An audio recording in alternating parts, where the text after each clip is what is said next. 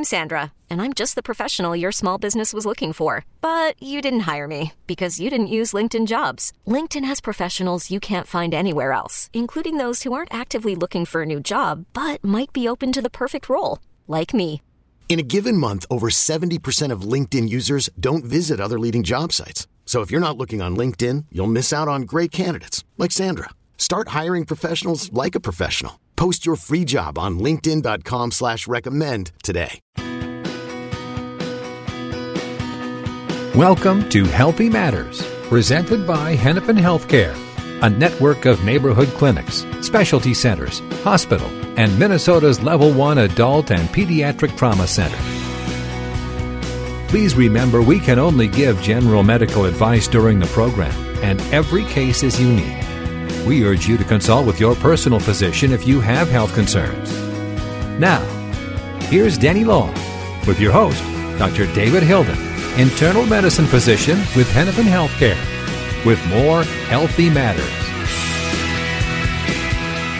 And good morning. As we mentioned earlier this morning, Dr. David Hilden is uh, taking some time off, but in his place, it takes three doctors, not just one, but three, to be uh, his uh, guest host and uh, all three of them have been here on uh, CC Radio before. Let me let me quickly introduce by name these urologists. By the way, the topic today: prostate health, and certainly we always welcome your phone calls and text messages as we always do every week here on Healthy Matters. We'll give you the num- those numbers coming up in, uh, in, in just a moment. Let me start to my immediate left. Dr. Ian Schwartz is is with us. Good to see you again, Dr. Schwartz. Now. Um, give us where'd you grow up if i may ask I always like to ask that yeah so i, I grew up in a small town in western wisconsin just south of eau claire called osseo very small town but 94 goes right through it um, known for the Norske Nook i think i said that last time so keep plugging that okay.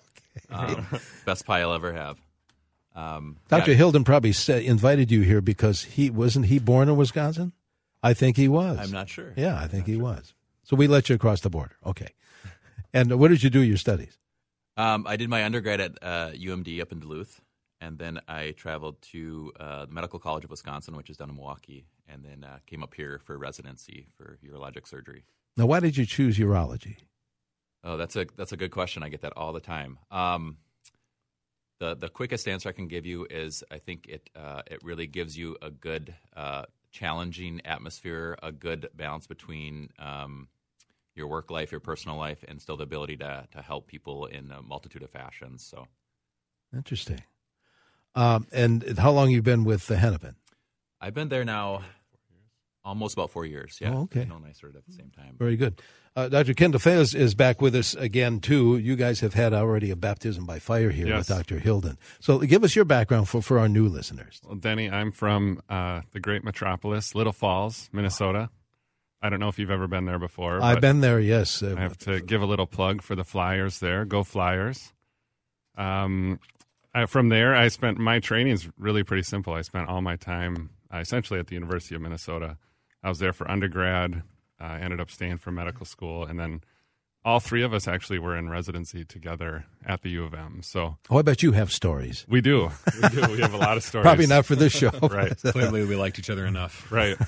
Yeah, and again, how, how, many years with Hennepin now? Uh, Ian and I have been there uh, coming up on four years. Okay, and then uh, Travis Pagliara, who you'll hear from next, uh, we recruited him coming out of his fellowship because we had worked with him before and knew how high quality he was. Sorry, Travis. Sorry to put you on the spot, but. I mean, so it's been really great because we've been able to build a nice group of people that love to work together and are really good at our jobs. We we take them seriously, and um, we got a good thing going. I know that uh, Dr. Hilden asked you the same question, and I'll do the same. But why urology? So for me, I, urology just had a great mix of the things that I've found myself just naturally good at. Um, it allows you to be with patients. We have we spend about half of our time in clinic. I love meeting with patients and their families and hearing their stories and I love the fact that we get to work on on things that are meaningful, um, things that are fixable. A lot of what we do in urology is is um, there are some things that are chronic that have to be managed over time, but a lot of what we deal with is very fixable. Just this last week, we did three surgeries for kidney cancer, for example, and Uh, it sounds like all of those patients essentially were cured with cancer or cured from their cancer just with the surgery. They need follow up, and and time you know can tell a different story, but. It's nice to work on problems that you have really great solutions for, and patients tend to do well in the long run. So I find it very rewarding. I remember when you uh, all were here before. You you all seemed very that it was a gratifying uh, job, if if you want to call it a job, right? It's not quite radio, but and it's just as well. Yeah, yeah. uh, Dr. Pagliara, how about you? A little background on you. Yeah, so I'm uh, from the southern delegation, all the way down in Tennessee. Is where I grew up. So Franklin, Tennessee is a small town. Um, now it's a big town. But uh, then I went to St. Louis for my undergraduate training at WashU in St. Louis, and I actually trained to be an engineer first. Uh, and then from engineering, I did biomedical engineering. I, I uh, actually got a master's in finance, and then I finally came back around to medical school and went back to Tennessee for that, and then matched up here for residency in uh, the Twin Cities here at U of M. Is that does that happen often? Because I know somebody who's who uh, got a degree in engineering and ended up at being an MD. So yeah, in the biomedical engineering field, at least where I trained, about thirty percent of people went on to medical school, and sixty to seventy percent would go on and do industry. Yeah. Wow. So it was a good mix. And and to go right to your question about urology, it was on the forefront always of technological advancement. They were some of the first ones to really adopt the robotic surgery. Really? They've always been using Mm-hmm. lasers, trying to do some of the very first minimally invasive surgeries, like removing a kidney instead of taking an incision that was, you know, a foot and a half long across the belly, shrinking that down to five small incisions that are each under an inch. I mean, the first people to ever decide that was possible were in urology. So I felt like this was the sort of specialty where I could jump in and use my own skills that I'd already developed and kind of maybe hopefully develop something for myself too. Like, Why not? yeah. All right, let me give you the phone number and the text number. Folks are already uh, signing in uh, via the text 651 989 9226. If you'd like to chat with the doctor, 651 989 9226. Now, if you've just joined us, uh, joined us, Dr. Hilden's off today. Uh, prostate health, that, among other things, uh, is what we're going to be zeroing in today. I know it's a Sunday morning. I know what, what, the topic is, but we've uh, somewhat tackled it before, and it's an important topic. And we do welcome again your phone calls and text messages. Maybe we should start. I remember an English teacher many years ago uh, told the class the difference between prostrate and po- prostate. Yeah. You hear that all the time. Yes. I'm sure. absolutely. What what what is it? Let's let's and you all can join in. What the heck is the prostate anyway? Yeah, so uh, the prostate is a male specific organ, um, first off. Um, and it's an organ located uh, deep in the pelvis. It's, it's uh, intimately tied with the urinary and sexual systems. Um, it has a, uh, a good role during your reproductive years. It's, uh, it, it's uh, used primarily for that. Um, and it's an organ that, uh, once you're out of those years, can tend to cause problems. So, it's uh, I, I saw a stat the other day like 90% of 80 year olds have some sort of BPH or prostate problem. Ninety percent. So it's kind of like 90%, it's kind of like an old car. You know, you get like you're going to have a problem at some point. It's just a question of when and how bad. It's a matter of when. All right. Is there is there an oil change analogy here at all uh, with that? do? I, I don't know. Well, I actually, actually, there is, and there's a big movement to try to say that preventative health, like dealing with your prostate, knowing that it's an issue, not ignoring it. So, getting the test that you're supposed to do. Um, there is a little bit of controversy that we've gone through in our in our training, even about the PSA checking and whether or not it should be done, when it should be done. Uh, but it seems like the consensus is now back to yes, a check is good, um, and at the right time and under the discretion of a physician, so that you know with good interpretation of that number. But uh, making sure that you're urinating well before you have a problem. You don't like, you know, if you're having an issue, you should talk to somebody about it. Especially guys, we're the worst about talking about our problems, right? Right. We never Oh, want to deal. true. we Yeah. never want to deal with it until it's like really bad. Yeah, my uh, my friend uh, who's a, a, an auto mechanic will say that when people come in to get their car fixed, they don't tell you everything because they they don't want to either expend the money or find out more problems. And I'm sure guys are the same way in their health issues. Right? Yeah, yeah. Uh, we see people all the time who you can tell have put things off for years. Um, sometimes they can be very significant problems. I've even had patients who've had, for example, blood in their urine. So you can imagine how worrisome that could be. I should say. You urinate and you look in the toilet and see it's full of blood. And I've had patients who've had that for years without seeking help. before they'll come in to, to seek help. Yeah. So it's it is really surprising, and and it's hard to figure out sometimes what drives that. Um, but just like anything, I think like the car analogy is fairly good. If you do know what's going on a little sooner, usually your options are better. Um, for example, with prostate enlargement procedures, um, there are a lot of options out there. But if you let something go on for for years and years and it becomes very severe, it can really start to limit your options. So it is good to know about it, you know, kind of upfront, and then uh, might make your options much better. You might be happier with your options rather than um, being stuck with only one that you might not be as happy about. So. How often does it happen when uh, a significant other says you have to go in? You go in now. Is that is that pretty All the typical? time. All Yeah. the time. It's either you know the, the urine is spraying too much outside the bowl. I'm tired of cleaning up the bathroom. Yeah. Yeah, That's one major question. The one thing I've noticed is that when you're in the the room with a man and his spouse or partner, that that's who you should actually ask to get the, the true story. The spouse or partner. because Yeah. the, Right. yeah, typically get the, guy's story. not going to tell you 100% of the, the total story, but the, the wife or the spouse or the partner will. So All right, I'll tell you what, let's do this. We need to take a break. We have a lot more show to come. And again, we invite our listeners to join in. They already are via text. Phone number, there is a line open if you'd like to use it, 651 989 9226. Text is 81807. We are talking about prostate health. Here on a Sunday morning, Dr. Hilden taking the day off today. Healthy Matters returns here in 830 WCCO. And good morning. Welcome back to Healthy Matters. We're talking this morning about prostate health. Three doctors, three urologists in studio helping you out either by phone or by text. Here's the phone number 651 989 9226. But I think, doctors, as I was just mentioning, I think it may be somewhat easier for folks to send a text message a little little more anonymous, I would I would say. So that number, by the way, 81807, if that is easier for you. Uh, let's see. Here is the first text that came in 61 year old, have all the normal problems having to go to the bathroom, and then not much produces, having to go constantly. First question is, what should I do? And the texter also wants to know, could it be cancer? They just survived colon cancer. So, what, what are your feelings, doctors? Sure. I would start right off the bat and point out that, you know, normal problems is what he said in the start of the text. And I don't think there's any really reason that you should believe that there is a normal problematic urination at that age. Aha. Okay. So the first thing I would say is you should actually be seen by a urologist. Come into a clinic, um, call the appointment line for HCMC if you want to, and try to be seen because there's a lot of detailed conversation, more than we could even spend on air the entire time with one patient. Sure. Wow.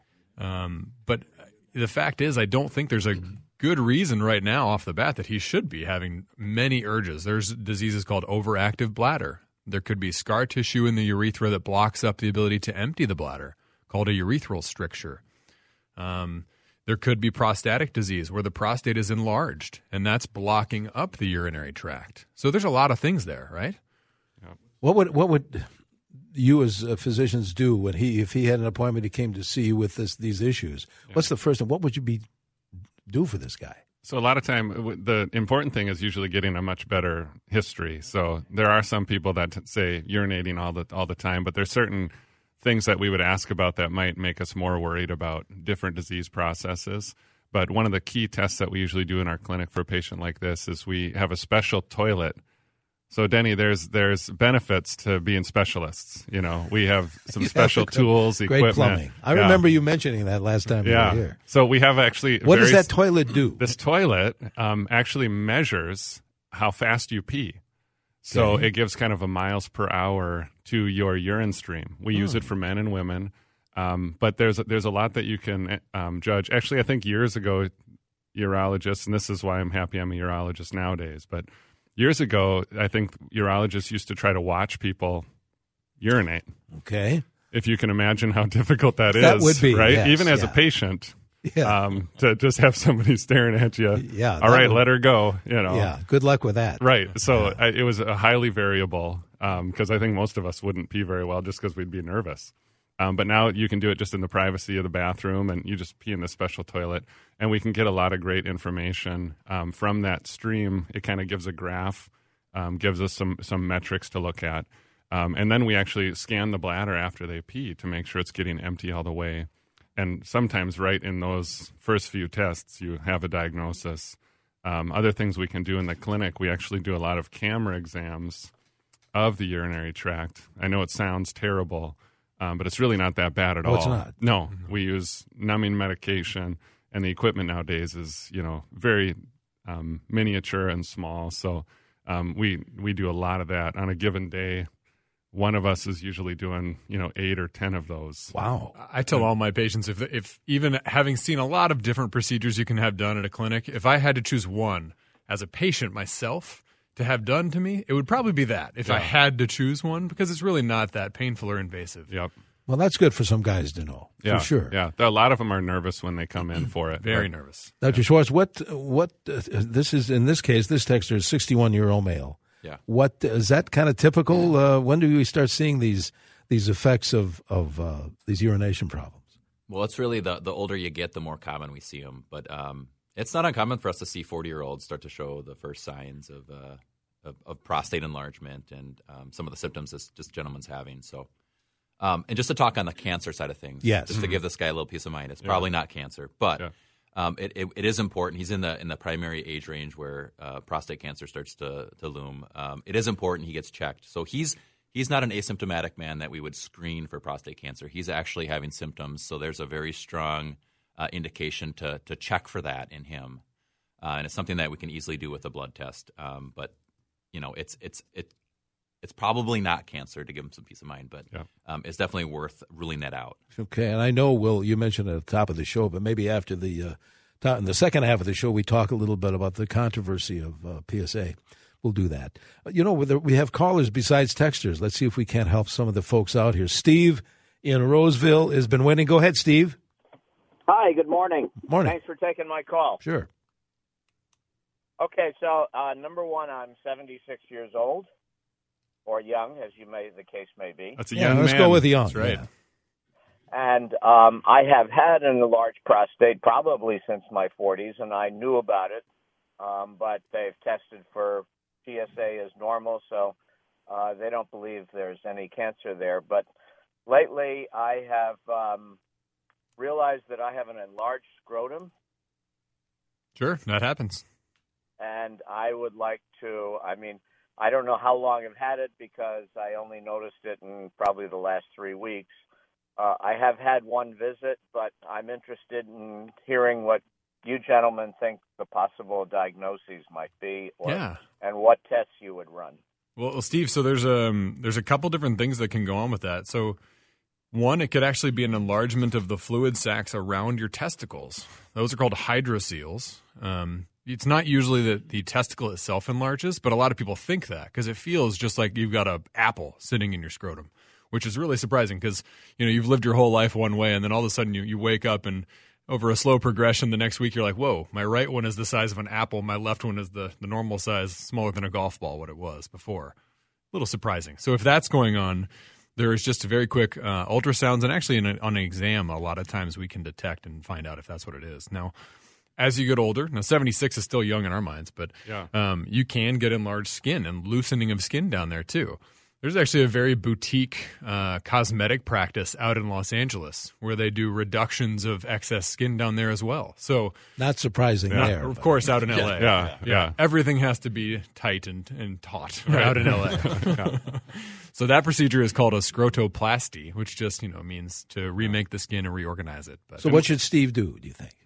Again, it, does come down to being seen by somebody, a professional. And oftentimes with that, even a primary care doctor has seen those enough that they can first make the assessment and say, look, this is something that a urologist can deal with because those are very easily fixed surgically and they have a very good, durable result. With a quick 45 minute surgery, you are in and out of the hospital the same day oh. if it's a hydrocele, and they come back less than 5% of the time. All right, you know what? We need to take a break, but a reminder to our listeners we have another half hour of the show to go. So stay with us, call us, or text us. We're talking prostate health today with the doctors. And by the way, the next uh, Here for Health session takes place Saturday, August 11th from 9 to 11 at that beautiful building, the Clinic and Specialty Center, where a couple of uh, dermatologists will answer your questions about skin health. Uh, parking is free. Always like to remind you of that. Go to hennepinhealthcare.org slash here for health. Or if it's easier, go to Dr. Hilden's webpage. That's healthy, myhealthymatters.org to register. And good morning. Welcome back to this portion of Healthy Matters. Dr. David Hilden is taking some time off on vacation. Uh, in the in if you're just joining us now, if you're a new listener too, uh, we're talking about prostate health and welcoming uh, your phone calls and your text messages. I can reintroduce uh, the doctors. There are three of them, urologists in studio. Dr. Kendall Faya, Dr. Travis Pagliara, and Dr. Ian Schwartz helping us out this morning. And uh, again, if you have a, a, phone call or if it's easier to send a text, 81807. Uh, doctors, we do have some callers and let's see, and texters too. Let's see how many folks we can help out before we run out of time. Uh, John in Northfield has been waiting. Uh, John, what is your question, please?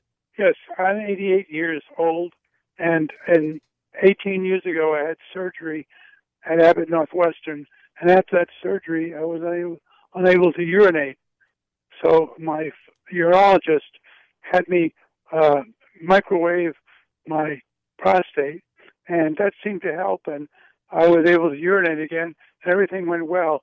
But then, about uh, five years ago, I had some heart problems and had two stents put in my heart in Abbott Northwestern, and since then I have been unable to urinate we tried the microwave problem again.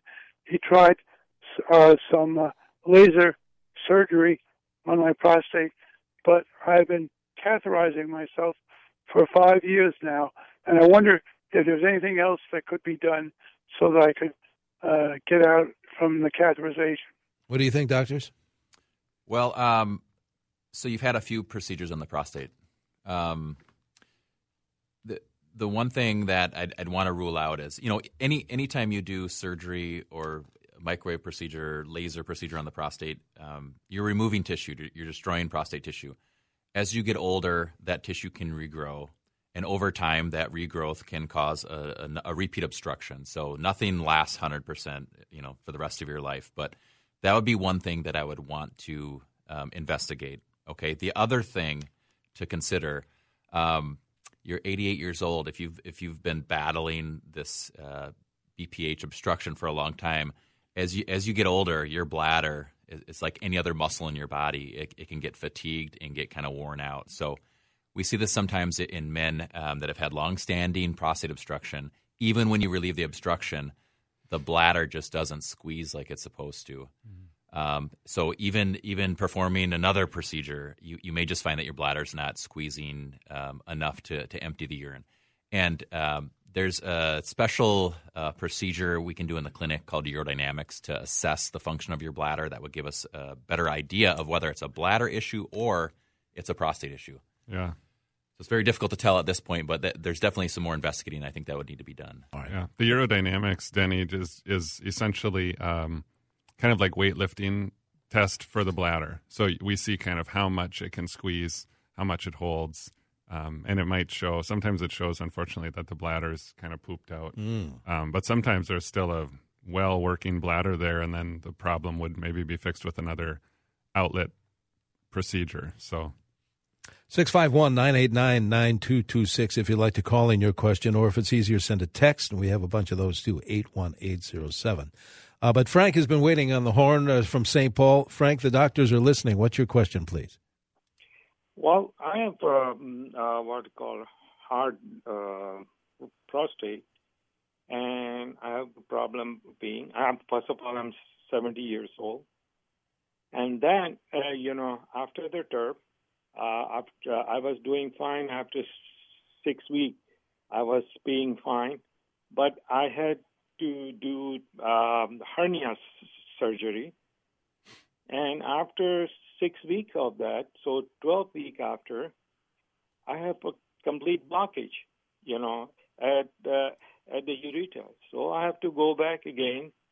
And what they did was they did some what they call wiring. I call it, you know, rotor rooter job. Sure. So, so they did that, and now uh, I checked about t- two weeks ago. They put a camera in there, and they said everything is clean. But I have been um, where the penis, I don't know the medical term of it. I have a pain over there. Hmm. Well, uh, you know that's uh, that's an interesting one, Frank. I mean, uh, not being able to see it in person is really tough to assess exactly where the pain is and what's causing the pain. Um, if you're having pain with the urination, it could be a bladder spasm issue where the bladder is squeezing too hard, or it's um, it's now, you know, your your bladder has been weightlifting, basically, as Dr. Faya put it, to to squeeze against that obstruction for so long that now it's still squeezing really hard, and it doesn't have to, but it's kind of adjusting. I mean, it sounds like you're only 12 weeks or so out from your uh, last procedure, so I think you're still within a range where things are kind of normalizing. Um, and there are other issues that can pop up after any surgery on the prostate, like scar tissue within the urethra can build up, and it's it's a small but known complication that happens to five percent to ten percent of people even after you have a, a, TURP, and that's where the the another part of the urethra becomes scarred down. Uh, but if your urologist already looked in there recently, it's probably not there. But again, this might be a question that's better dealt with in person with a, a couple of these studies that we've talked about before uh, to really get to the crux of the problem. You know, maybe at this point, since you mentioned the, the term TURP, what is that? We I know you talked about it uh, your last visit here. What what what kind of a procedure is that? So a, a TURP stands for transurethral resection of the prostate, and essentially it's a surgery that's done. There's no cuts made outside of the body. The entire procedure is done by placing a camera up through the penis or okay. the urethra. Sure. Um, so don't worry, guys. You're asleep for it because um, a lot of men don't like the thought of that. Nope. But so you're essentially put to sleep. We we place a camera up inside the urethra. We go to the area of the prostate, and then you can physically see the blockage that's there. And for a lot of men, it's just um, very obvious. So it's not difficult to find where the obstruction is. And then we have different ways that that tissue can be removed. So some of the patients have already mentioned things like lasers; those are available. Um, there's also um, just a, the way it's been done for the longest is with something called a loop resection, so it's to explain it a little bit. It's kind of like a cheese slicer. Um, it takes out small slices of the tissue. Again, Denny's over here reacting uh, I, I physically. Wish, sometimes I wish I would go to sleep just right. hearing. right, right. Um, but it's uh, nowadays with the equipment. Again, things have been miniaturized, and the recovery is is um, reduced. There there are newer ways. Even still, Dr. Schwartz specializes in a procedure called a UroLift, um, which is a newer procedure that has a shorter recovery time. So there's a lot of ways to kind of open up that blockage, but it's all done by going up through the urethra. It's uh, funny you should mention that because I was looking at a text that says that very thing recently. Texter said, I recently had a UroLift done. Yep. Uh, how long can I expect that to continue functioning? Maybe we can explain what the heck that is and answer the texter's question. Yeah, so uh, the UroLift is a, a newer procedure, um, although it has been around for, when I say newer, it's been around for, I think, about seven or eight years. Relative to the TURP that's been around yeah, relative for to 100 years. Oh, right. You know, there, there's a, it's newer. It's in its infancy still, but it's great. And and what it is, it's, a, it's kind of a minimally invasive uh, treatment, again, for benign prostate enlargement, where instead of removing the tissue, um, we actually insert uh, small implants that are made of uh, a suture nitinol and stainless steel. So it's a little tack almost in it, where we see these uh, obstructing lobes. We actually, instead of removing that tissue, we actually tack it open.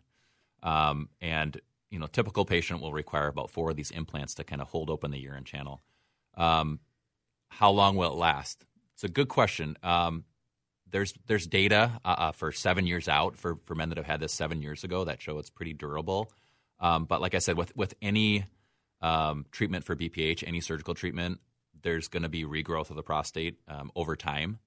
Um, so I would I would always counsel patients: none of these treatments, none of them are going to uh, last the rest of your life. Okay. I think another good uh, analogy is that a, a TURP really pulls the curtains down from the window treatment. So it just rips the tissue right out, is what it's meant to do. Whereas the new UroLift is meant to basically just pull them to the side on curtain mm. pulls. Leaves all the tissue behind, but it tacks it open. Yeah. Interesting. Uh, by the way, if you're just joining us, uh, Dr. Hilden's taking the day off today. We have three urologists helping us out uh, this morning, helping you out by phone and by text. Tell you what, before we break, I want to get Carol. Carol's calling from Portland, Maine, with uh, a question. Carol, the doctors are listening. What is your question, please? Um, yes, I had a, um, a for a bladder um, kind of prolapsing, and about five years ago, and also the um, TVT taping to help with urgency. that's doing great, but now I feel like the bladder's starting to prolapse again. And is that common? And what would ha- I mean? What happens to that after that surgery if you start prolapsing again, even with a sacrocolpopexy? That's a really great question. So uh, I think the most important thing that we could tell you as as guys who usually specialize urologists who specialize mostly in the men's health area is that you should really find somebody who is an expert in the field. Female urology is a, a very specific area of urology where people go through whole fellowships for two years just training. And even on top of the original five years we all have as urologists to really specialize in that sort of treatment. And as somebody who has had two other surgeries it's probably important that if you're getting symptomatic again you go to somebody who is an expert and you can look up uh, an organization called sufu which is the society for female urology and urodynamics uh, and you could probably find someone in your area who has uh, the sort of expert training that you'd want. I know that Dr. Hilden, when he's uh, talking with uh, one of his colleagues, uh, will ask how long, whether it's a urologist or cardiologist, how long did you have to go to school? You, you had undergraduate, then you had medical school, and uh, suddenly you're ready to retire. 20, 25 like years. No, 25 years. seems like it, I yeah. bet, yeah. From really, kindergarten till the end, 25 years. Yeah. No, so it's it's four years undergrad degree, and then medical school is four years, and then urologic surgery is a five year program wow. for, for most places. A lot of the programs in the country are actually six years. Um, some of them build in a one year uh, research year.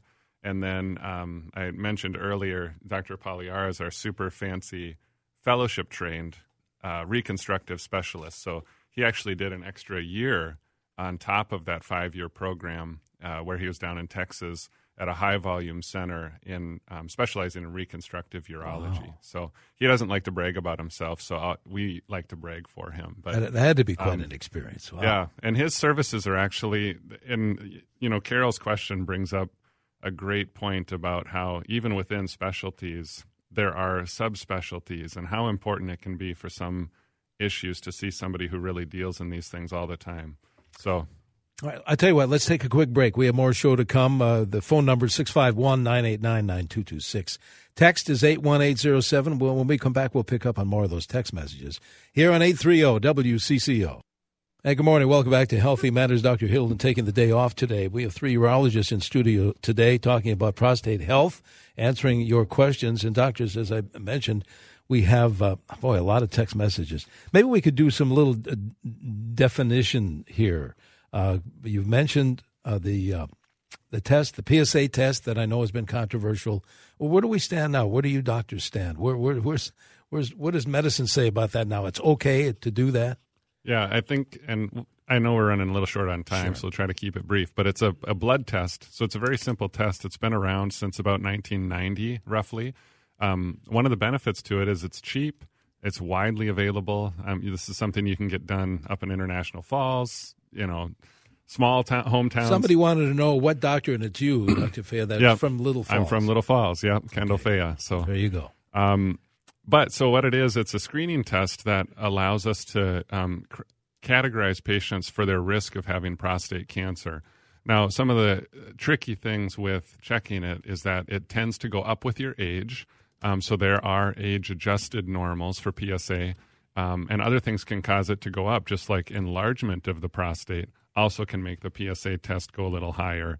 Um, but we do, as urologists, even though it went through a controversial period of time and is still controversial, um, we do, I still strongly encourage uh, my patients to have it checked. The age ranges where it really matters is usually in that kind of 55 to 70 sort of age range. Um, once you get above that, um, we you have to check it with a little more caution because people become more likely to die from other things. So screening for PSA is really an in-depth conversation, and I think unfortunately a lot of primary care doctors don't have the time. Um, they're so busy managing other things. Sometimes they don't have the time to do that discussion justice. Um, and every day in our clinic, we see patients that I wish would have had it checked sooner really? because it seems like we're behind on it. So um, I, I on the side of caution tend to you know encourage checking it and then we can help decide kind of how to manage it once we know what it is but if you never check it you don't know what it is we had a call earlier that had a result of uh, 4.8 what's what's a, a, normal result would you say typically it should be under 4 Um, but again, there's age adjusted normals. So if that if that patient's you know around age 70, that could be a very normal PSA. Um, there's also things for for example, how fast is it going up? So if last year it was one, and this year it's 4.8, that's much more concerning. So the trend over time also gives you uh, good information, and that's why checking it kind of you know year over year actually is very very useful as well. So it's hard to speak specifically to that that number. So PSA stands for prostate specific antigen. And so it's yeah. this blood marker. And it, the reason it's not a perfect test is it's made by both healthy normal tissue as well as prostate cancer tissue. And that's why there's this interpretation that we have to do. In 60 seconds, who wants to define what BPH is and what, what is it? So BPH, benign prostatic hypertrophy or hyperplasia, whichever term you want to use, but it's basically a growth of the prostate. So the tissue that's normally there over time can get bigger, and you're kind of genetically predetermined as to whether or not, same way I'm going to have big feet or small feet, you know, and it might be the same as my dad did.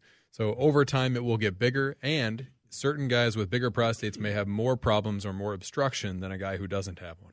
If I live, not me specifically, we, won't get into mm-hmm. that, but if a, a man lives long enough, will he get prostate cancer?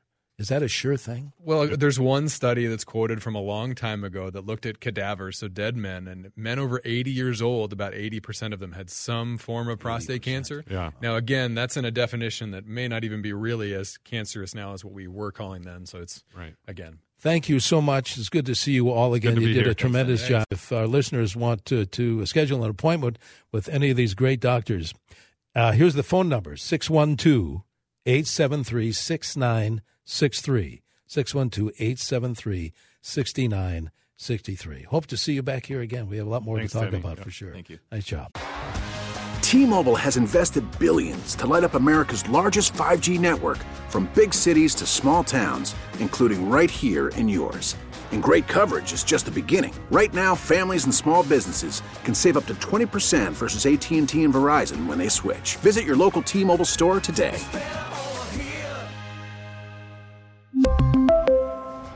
Plan savings with 3 lines of T-Mobile Essentials versus comparable available plans. Plan features and taxes and fees may vary.